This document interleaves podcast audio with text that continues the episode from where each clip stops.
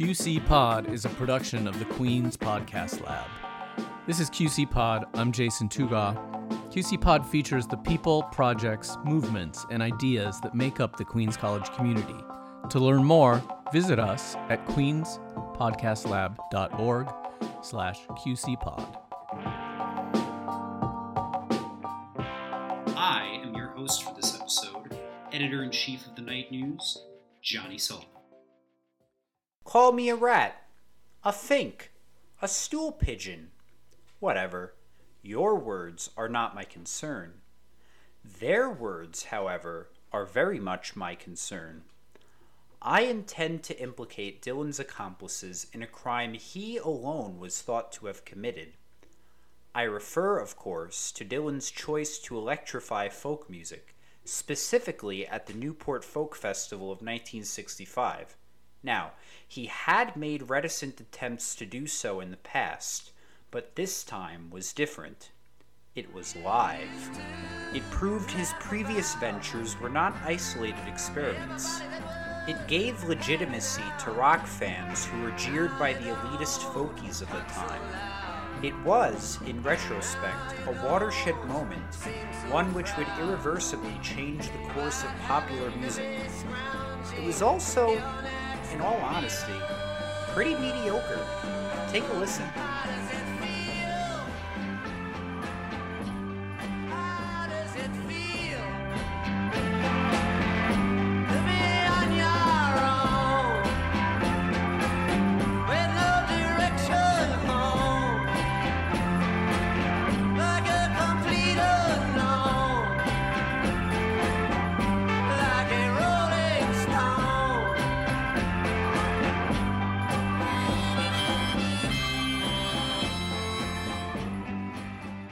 Okay, okay. Let me stop you right there, because I know what you're thinking. You're thinking, Johnny, you thought that was mediocre? What are you smoking, man? I, I mean, that was rad. And I get it, okay? I do. But let's listen to Bob Dylan asking that same question on his 1966 tour of England, undertaken less than a year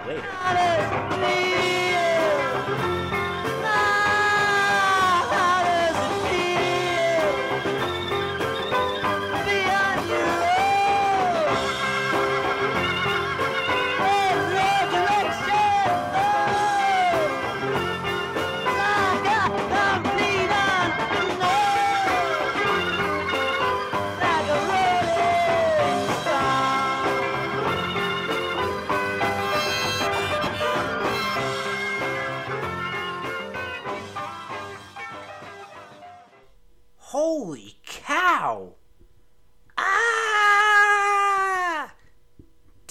Somebody skin a cat? Sure, his voice may not be for everybody, but there's no denying that the second version is just dripping with raw power. There's a pretty good reason for it, too. Dylan's electric sets had been met with hostility ever since that fateful day at Newport and by the time of his England tour, he'd had just about all he could take. The screams of exasperation in the chorus of what is perhaps his most famous song are as much a part of him as they are a part of the performance. Here's the thing, though. It wasn't just Dylan blazing a trail of electricity through folk music. Many of his contemporaries were doing it, and often just as brazenly. One of the prime suspects here was erstwhile Dylan collaborator Tom Wilson. Wilson had produced four of Dylan's albums, most recently what could be considered his first real electric album, Bringing It All Back Home. Full disclosure, my personal favorite. Apparently, he'd extrapolated the ideas for that album onto the entire genre and gotten it into his head that the future of folk was electric. This led him to what would generously be called questionable production decisions. The most egregious of these was his tampering with Simon and Garfunkel's 1965 track Sound of Silence. As it was originally conceived, the song was a haunting ballad featuring only an acoustic guitar and the inimitable harmonies of the duo. Hello, darkness, my old friend. I've come to talk with you again. because a vision softly creeping left its seeds while I was sleeping, and the vision that was planted in my brain still remains within the sound of silence. Beautiful, isn't it? Now let's hear the same song after it was given the Tom Wilson treatment. In restless dreams I walked alone Narrow streets of Neath the halo of a street lamp I turned my collar to the cold and damp P to the U! What a hatchet job. The overdubs are clumsy, the voices are drowned out. And look, maybe that's your cup of tea. It's not mine. If there was anything for which folk fans ought to have taken up arms, it was that remix. Not only does it sound as awkward as it does, the change was also made without the permission of Simon or Garfunkel. Tom Wilson is to thank, or really to blame, for the remix. He saw the commercial potential of the track and decided to give it a quote unquote pop facelift. Unfortunately for him, it turned out to be a facelift of the Jocelyn Wildenstein variety. Oh! There is, of course, good electric folk besides Bob Dylan, provided you know where to look.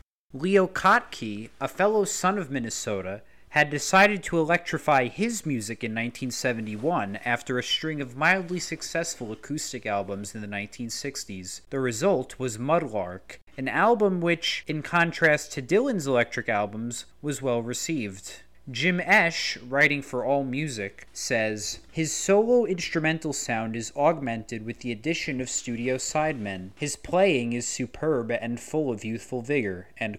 Sound like another artist you know? Not to take anything away from Kottke, of course. I love the album, especially side 2's Lullaby.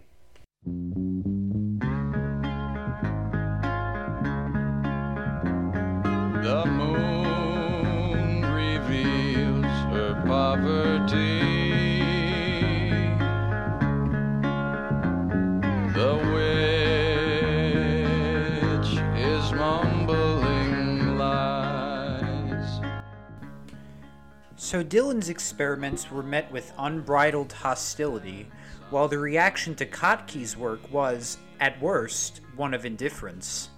I suspect that there are several reasons for this. First and foremost, Dylan had been an established icon of the folk movement prior to his About Face, with numerous topical songs and critically acclaimed albums under his belt. Kottke, on the other hand, had three cult following type albums and was playing bars before Mudlark. So the prime suspect here is the disparate levels of fame the two men had achieved. You could also, if you want, chalk it up to changing attitudes about what quote unquote authentic folk music could sound like. In other words, Dylan bore the brunt of the initial outrage so Kottke wouldn't have to. It was almost old hat by 1971 to make electric folk music. The Byrds were doing it, Simon and Garfunkel were doing it, even Bob's old flame Joan Baez was doing it. If this is indicative of anything, it's that even if the critics didn't get Bob Dylan, his peers did, at least to the fullest extent to which one can get Dylan, anyway. He was a trendsetter of the highest degree. Entire swaths of the music landscape were and are formed in his wake.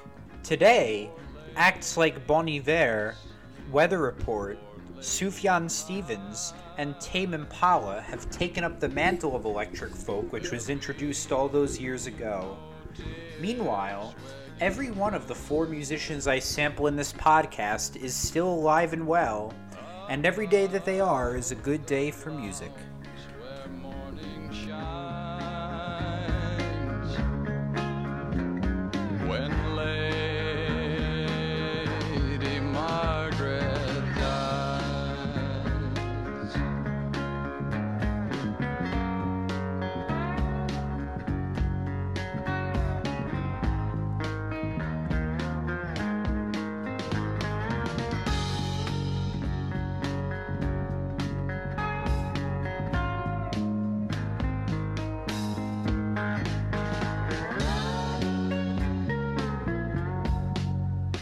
You've been listening to QC Pod, Queens College's very own podcast. The link to hear more of our stuff, should you have missed it at the beginning, is queenspodcastlab.org. And you've been listening to Johnny Sullivan, Gratefully Yours, signing off.